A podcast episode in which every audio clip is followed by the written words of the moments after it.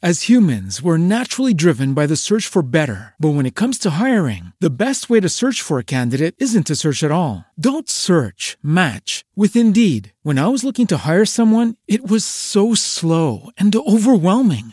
I wish I had used Indeed. If you need to hire, you need Indeed. Indeed is your matching and hiring platform with over 350 million global monthly visitors, according to Indeed data, and a matching engine that helps you find quality candidates fast. Ditch the busy work. Use Indeed for scheduling, screening, and messaging so you can connect with candidates faster. And Indeed doesn't just help you hire faster. 93% of employers agree Indeed delivers the highest quality matches compared to other job sites, according to a recent Indeed survey. And listeners of this show will get a $75 sponsored job credit to get your jobs more visibility at Indeed.com slash podcast. That's Indeed.com slash podcast. Terms and conditions apply.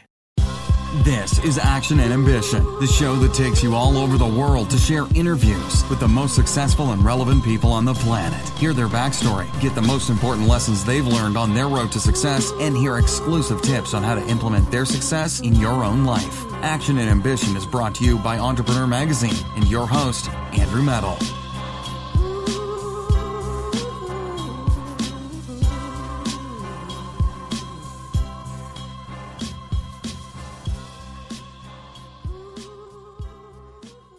Ah, hello, hello. How are you?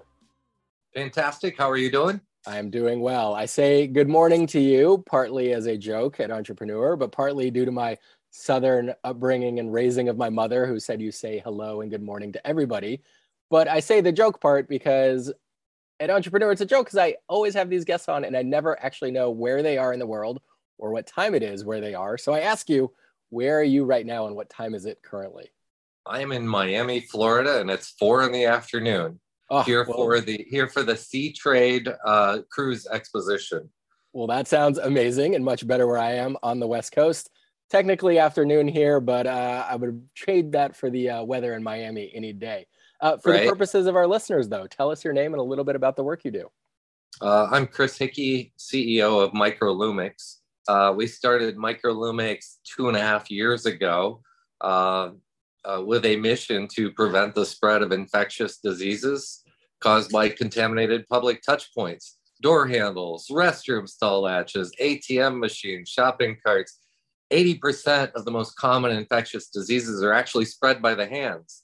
And many don't know that. And really, the number is 54,000 people, up to 54,000 people are dying every day due to preventable infectious disease. It's just crazy. And that's why we pretty much embarked on this mission. I, I laugh not because the business is not serious, but what a time to launch a business.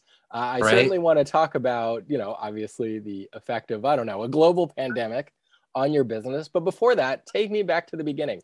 How did you get into the space where you work currently? What brought you to where you are now?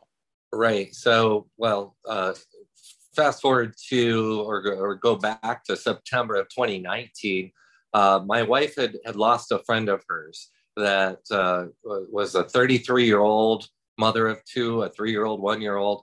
She was complaining of headaches and she was a marathon runner, very fit. And she uh, went to the doctor. They ran a battery of tests over a few weeks. And when they finally gave the results to her, they said, Look, you have a staph infection that you probably got from a public door handle, and you probably scratched your ear, touched your eye, or rubbed your nose, and it's consumed your brain. And there's nothing we can do. This is irreversible. And she died two days after diagnosis.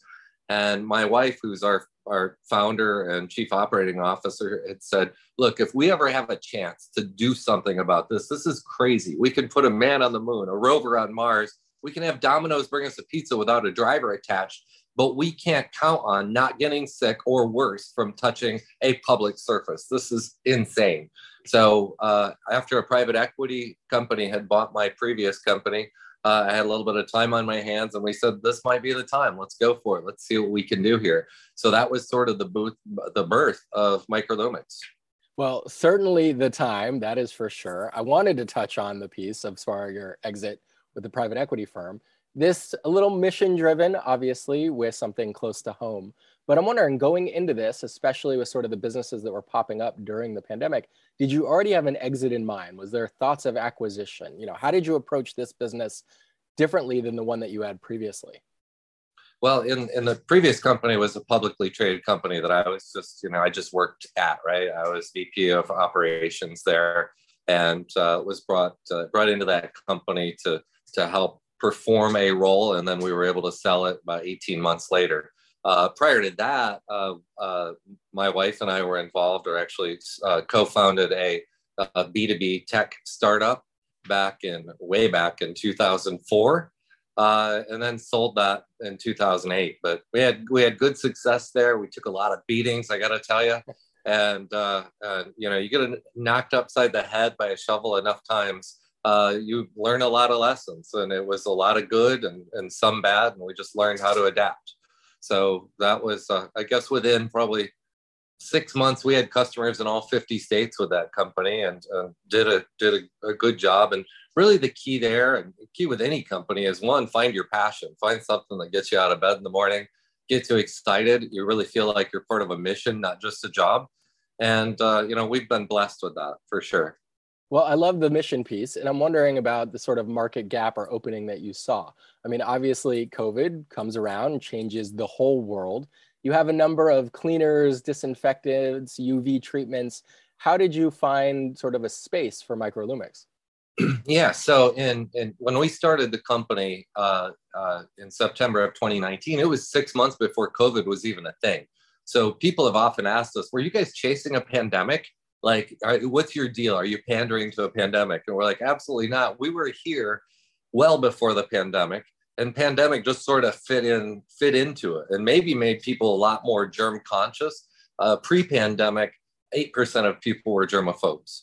Post-pandemic, according to the studies I've seen, 32% are self-professed germaphobes. So it went from one in 10 to one in three. So it's that that has been a positive for us, and that it's created a, a much greater awareness than probably previously existed. Mm-hmm. But so so we started out when we started out the company, we we invested heavily into the company. Um, we were totally bought in and you know our our initial mission was to prevent the spread of infectious diseases caused by contaminated public touch points and that morphed into a vision and you know you not only have to have a mission you also have to vis- have a vision and you have to have uh, you have to have values that support those and our vision became uh, the fact that nobody should have to say goodbye to their family because they had to shop for groceries, pump gas, use an ATM machine, use an elevator, that sort of thing. And that's, you know, that's resonated with everyone with whom we've brought aboard. Mm-hmm. Um, people who work at, at Microlumix and support our GermPass brand, people are pretty excited to uh, come to work every day. And it doesn't feel like a job, it feels like a mission. Oh, that's fantastic. Well, I did want to dive deeper into that though, because on your website it is featured prominently. You know, can kill COVID in one second. Obviously, you existed before as you just touched on. Talk to me about the business growth that you saw. I'm assuming this is a business that saw growth. You'll obviously tell me that. But what was business like as far as needs from clients that are reaching out to you? September to, I don't know, March of the following year when it really became an issue nationally? Well, it's interesting because for two for the first two and a half years, we've been in R and D mode. We've been doing no sales no marketing. In fact, our website, we didn't make it live until one day before our public unveiling on 222 oh, 22. Wow. so one day before, I actually met with a billionaire advisor back in uh, probably late 2019. And I was reviewing the model with him and telling him what we wanted to do and what we wanted to develop. And he said, look, if you post anything, any place, if Googlebot hits it, if you have a website, um, if you, you have a lot of intellectual property here. If you post anything, I'll never talk with you again. There's absolutely no reason for you to talk about this until you're ready to sell something. So what started out is okay, probably in the next, you know, it probably took us four months, four or five months before. Well, I know exactly. It was five months because we started right around September 1st of 2019, uh, digging into this. And there was many times along that path where it just felt like you should give up because there was there was so many obstacles. Um, you know, we've done something that no one's ever done before, which is a virtually instant germ kill of germs on public surfaces. So as we as we went through that process, probably mid-February, we tested our first working concept model and we killed 1.5 million germs in five seconds. So it was just like, okay, we've got something here. Now we have to build it out. I think that summer we thought we were ready to file our patents. And we met with a retired patent examiner who had experience 20, 25 years of experience or 30 years of experience in our space. And he said, What you have is significant, and you need to expand this significantly uh, before you file these papers because what you have is bigger than what you think you have right now. So we continued developing and we spent another three months uh, before we filed even our initial patents, right? Wow. Our initial provisional patents. So we've been building, building, building for two and a half years. No revenue, no sales, no marketing, just everything on stealth. And now the public unveiling is okay, we are ready to tell the world what we're doing now. And, you know, we expect to be, uh, we're doing some installs, some pilots uh, in Q3, and then we'll be doing uh, regular installations starting in Q4 this year.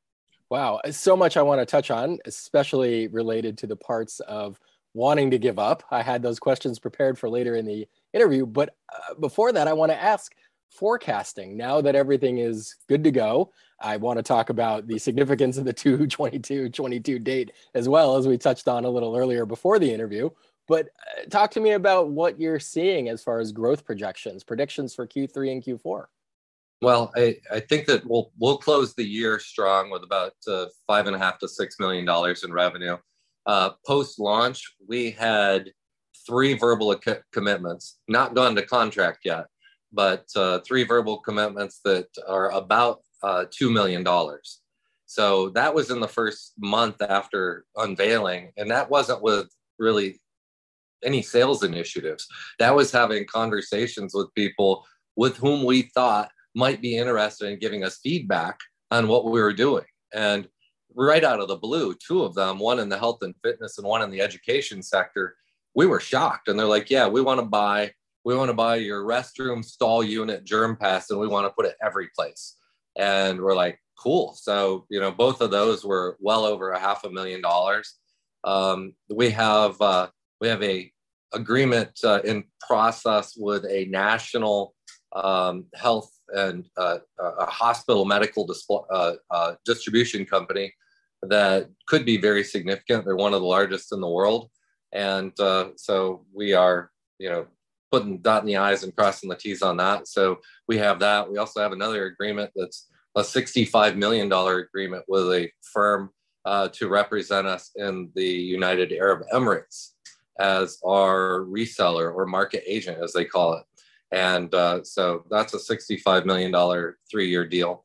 So we've had a lot of interest, but you know we haven't even unbuckled uh, uh, you know anything on the, the sales arena yet. Sales and marketing hasn't been hasn't been something that we've really focused on yet.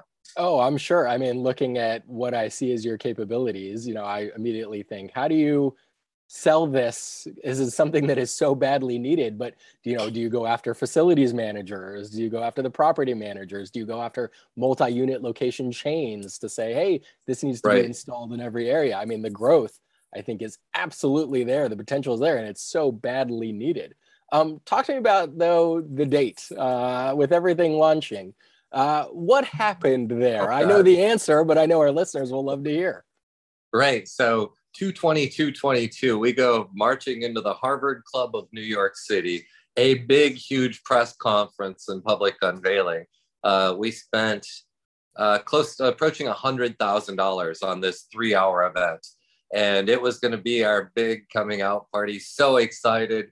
People coming in from around the country to fly in to see this. We had confirmations from CBS, NBC, ABC, Fox. They were all covering it.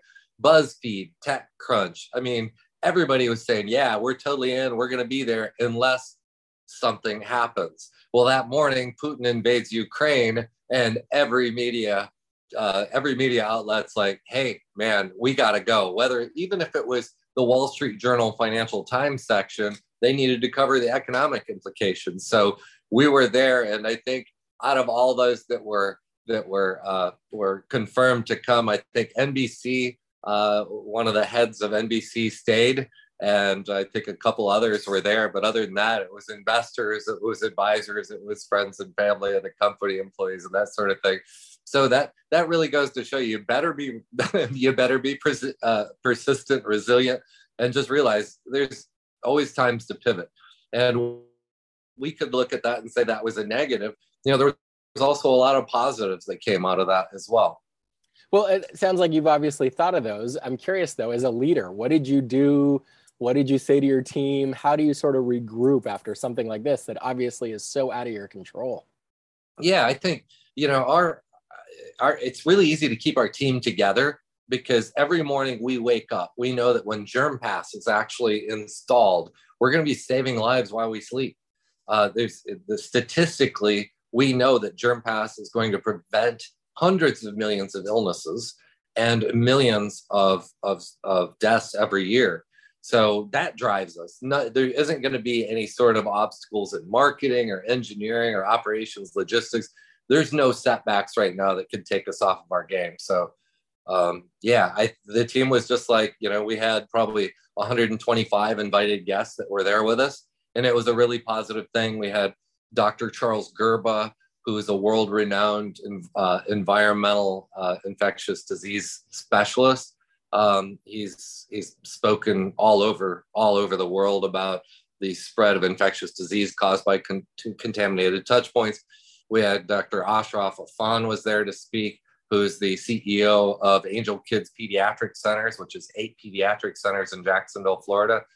Then we had uh, Deborah Vanderhoff, our founder and uh, chief operating officer. She spoke, sort of shared her emotional, sentimental uh, story about why she started the company.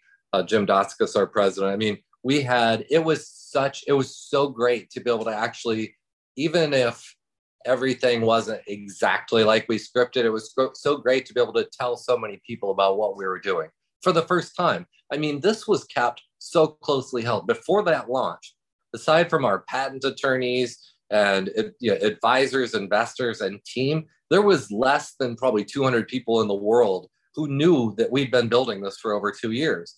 We had had some quiet conversations. I mean, feedback's essential, right? What you think something is going to be, uh, it might not be what it becomes. And so we had under NDA, we had quiet conversations with people from the Cleveland Clinic hmm. uh, throughout the process, Jefferson Health Systems. We met with six infectious disease directors, vice presidents, and managers from Jefferson Health Systems in Cherry or in New Jersey and Philadelphia. I think they have 11 or 12 hospitals, a cancer center. We met with them really early on in the process. We showed them some of our original prototype designs and they were blown away. And you know the feedback that we got from all of those groups was essential um, in terms of being able to you know pivot in our design and engineering and avoiding some of those challenges. Well the word you used with resilience i think so perfectly applies. And obviously the date with having this happen with Putin in Ukraine creates a great story to re then pitch and tell the story to press and media right. saying, hey, remember that time we uh, invited you? Well, let me remind you of when that was. Uh, this date took place. Um, right. One thing I did want to ask you related to that, though, is that you talked about the obstacles that make you sort of want to give up. Um, mm. As an entrepreneur, when you think about those moments, what allowed you to push through? Do you have a personal mantra or statement that you go back to? Was it the goal and mission driven piece? What sort of allowed you to keep going? It really was the mission. There was a couple of things. I had a friend of mine. I had sort of put it on hold because my brain was absolutely fried. My wife and I had gone through a thousand iterations of how this would actually work. A true garage story, right? Well, it was a, it started out as just, you know, ideation. How are we going to create something that kills all these germs. There's plenty of products out there that kill germs, but how are we going to do it instantly, continuously, and automatically? Um, and so as we were going through this, it got to the point where around Christmas of 2019, I'm like, I don't know if this is going to happen because you know we can kill germs on the front side of the door handles, but how are we going to kill kill them on the back side where all the leverage points are, or how are we going to deal with elevators and shopping carts?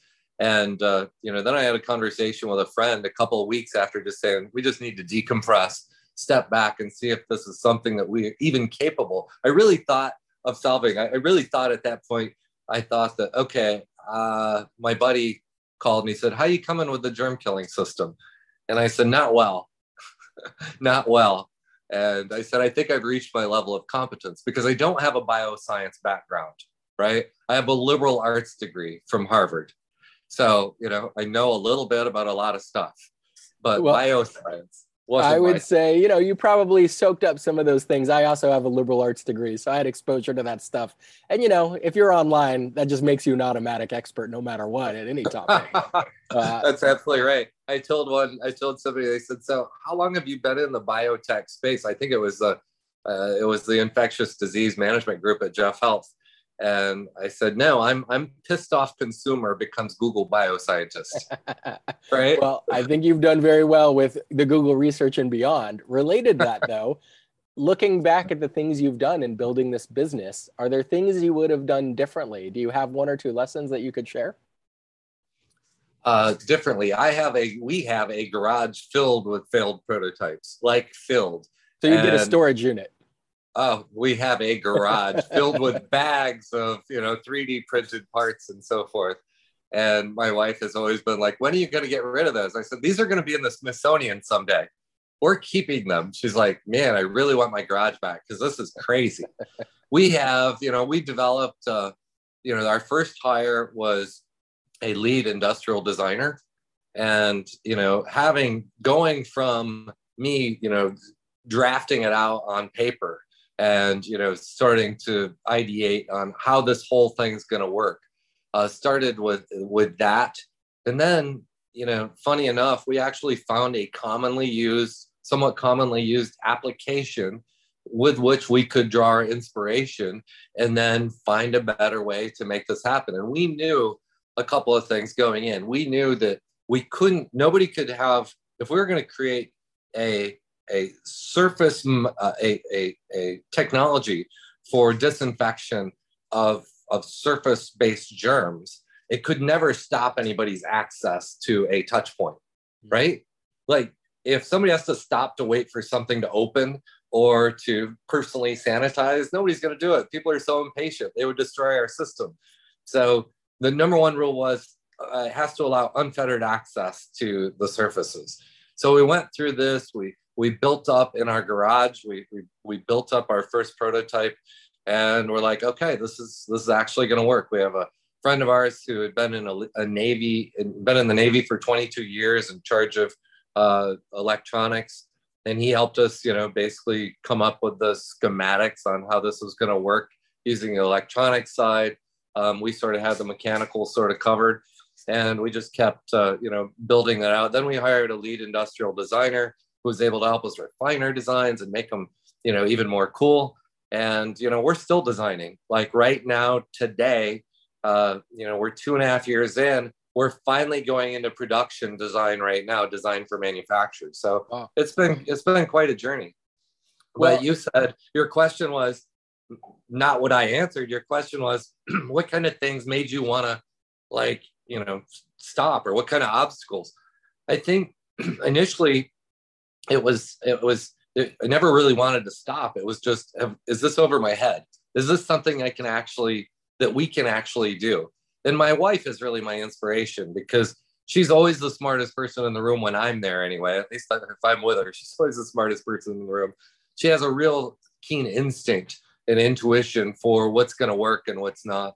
In fact, just funny stories, you know, she's told our design and engineering team several times hey, you know, this is something, this is something that'll work better. And they fight her on it. And six months from then, we're back to where she said that would work. And they're like, you know what, this is going to be a great idea. So um, we've had we've had a lot of obstacles. You know, you, the obstacles that you face in when you're in R and D mode are different from when you acquire a business or you're in a you know an established company. I mean, we're defining a market. Uh, GermPass, which is our brand, Microlumix is our company doesn't have any direct competition in the instant automatic germ killing uh, arena. There's other alternatives. They can use chemicals, they can use manual cleaning, they can use natural antimicrobials like silver ion, copper, copper nickel. Um, but all of those things have problems. Number one, every time somebody touches it, a surface, it's reinfected immediately, instantly. 50% of people have staph either on their hands or between their ears uh, uh, out there, and they're spreading that. So everything's infected. We have between two and 10 million germs between our elbows and our wrists right now. You, you do, I do. It's just biology. Most of them we need for survival, uh, but some of them aren't so good. And while they may not infect us, they could infect somebody else. So you know, you look at the you look at the big picture of things, and realize that that at the at the end of the day, we have to find we have to continue to press forward, find a way to save lives. And when when your mission is bigger than money, uh, nothing matters. Mm. Oh, I love that statement. And I also feel like you're making a lot of arguments my wife will agree with in, as to why she lets our kids eat off the floor. You know, some of the bacteria is good for them. Uh, speaking of wives, though, I did want to ask my final question, and you have touched on this a little bit. You work with your wife. I was curious. I uh, you've obviously had success. Talk to me about the benefits and maybe the downsides of working with a partner or a family business? Yeah. Well, we've, we've done this before. It's not our first rodeo in this. In fact, when we met, we were working for a company, for a Fortune 1000 company. So that's how I met. I was managing a division. She was in charge of a region. And uh, so that's that's how we met. So we met working together and you know had our went through our courtship and got married. We've been married for almost 20 years now. We've been together for over 20 years. And she's my best friend. She's my partner. She's the person that i respect most in the world. So um, you know it's easy to go to work with her. Um, she is a she is tough. She's tough. She's a tough person. She's a tough business person. Um, uh, but sensitive and caring and compassionate. She's the one that when we go to a trade show or an event she's the one everybody gravitates towards so i'm sort of the tech mind she's just the one everybody wants to be around Oh, that's a fantastic answer. And we've done this before. It's not our first rodeo, is coincidentally what my wife says to people when they go, Oh, your baby is eating off of the floor. So I appreciate that. Chris, I can't thank you enough for the time you've given us. Uh, website, email, social media channels. How can people find out more about you and the business? And ultimately, the question almost all of our answers want to know is Are you hiring? So let us know how can people find you and are you hiring? Yeah, so they can look us up on microlumix.com, M-I-C-R-O-L-U-M-I-X.com, or germpass.com, uh, G-E-R-M, as in Mike, P-A-S-S.com. Um, we are, right now, we're at 11 employees, and we're going to be hiring more in the coming months. Um, that uh, We're pretty excited about that. We're based in Jacksonville, Florida. Um, we are trying to do as much as we can right in the state of Florida. And, you know, the pandemic's really opened up a whole new world for a lot of people. You know, we can reach outside of our own borders and boundaries and find really great people. So yeah, I mean, we we welcome the opportunity to bring talented people in who are as passionate about our mission as we are. Oh, fantastic. And any industrial designers that are listening, make sure you listen to Chris's wife for any suggestions she made. So you're not revisiting those conversations six months later. Chris, I can't thank you enough again. Enjoy the rest of the afternoon in Miami and the sunshine that it seems that you're having. I'm definitely jealous that you get to have that and I don't. And I love what you're bringing to the table. We'll need to have you back towards the end of 2022 to hear how the year is shaping up. Fantastic. I appreciate it. Thank you. Yeah. enjoy the rest of the day. We'll talk to you then. Bye. All right. Thanks for listening to Action and Ambition with your host, Andrew Medal. Please leave a review and subscribe, and go to andrewmedal.com for all the exclusive lessons, behind the scenes footage, and video content of the show. Follow us on Facebook and YouTube at Action and Ambition, and we'll see you on the next episode.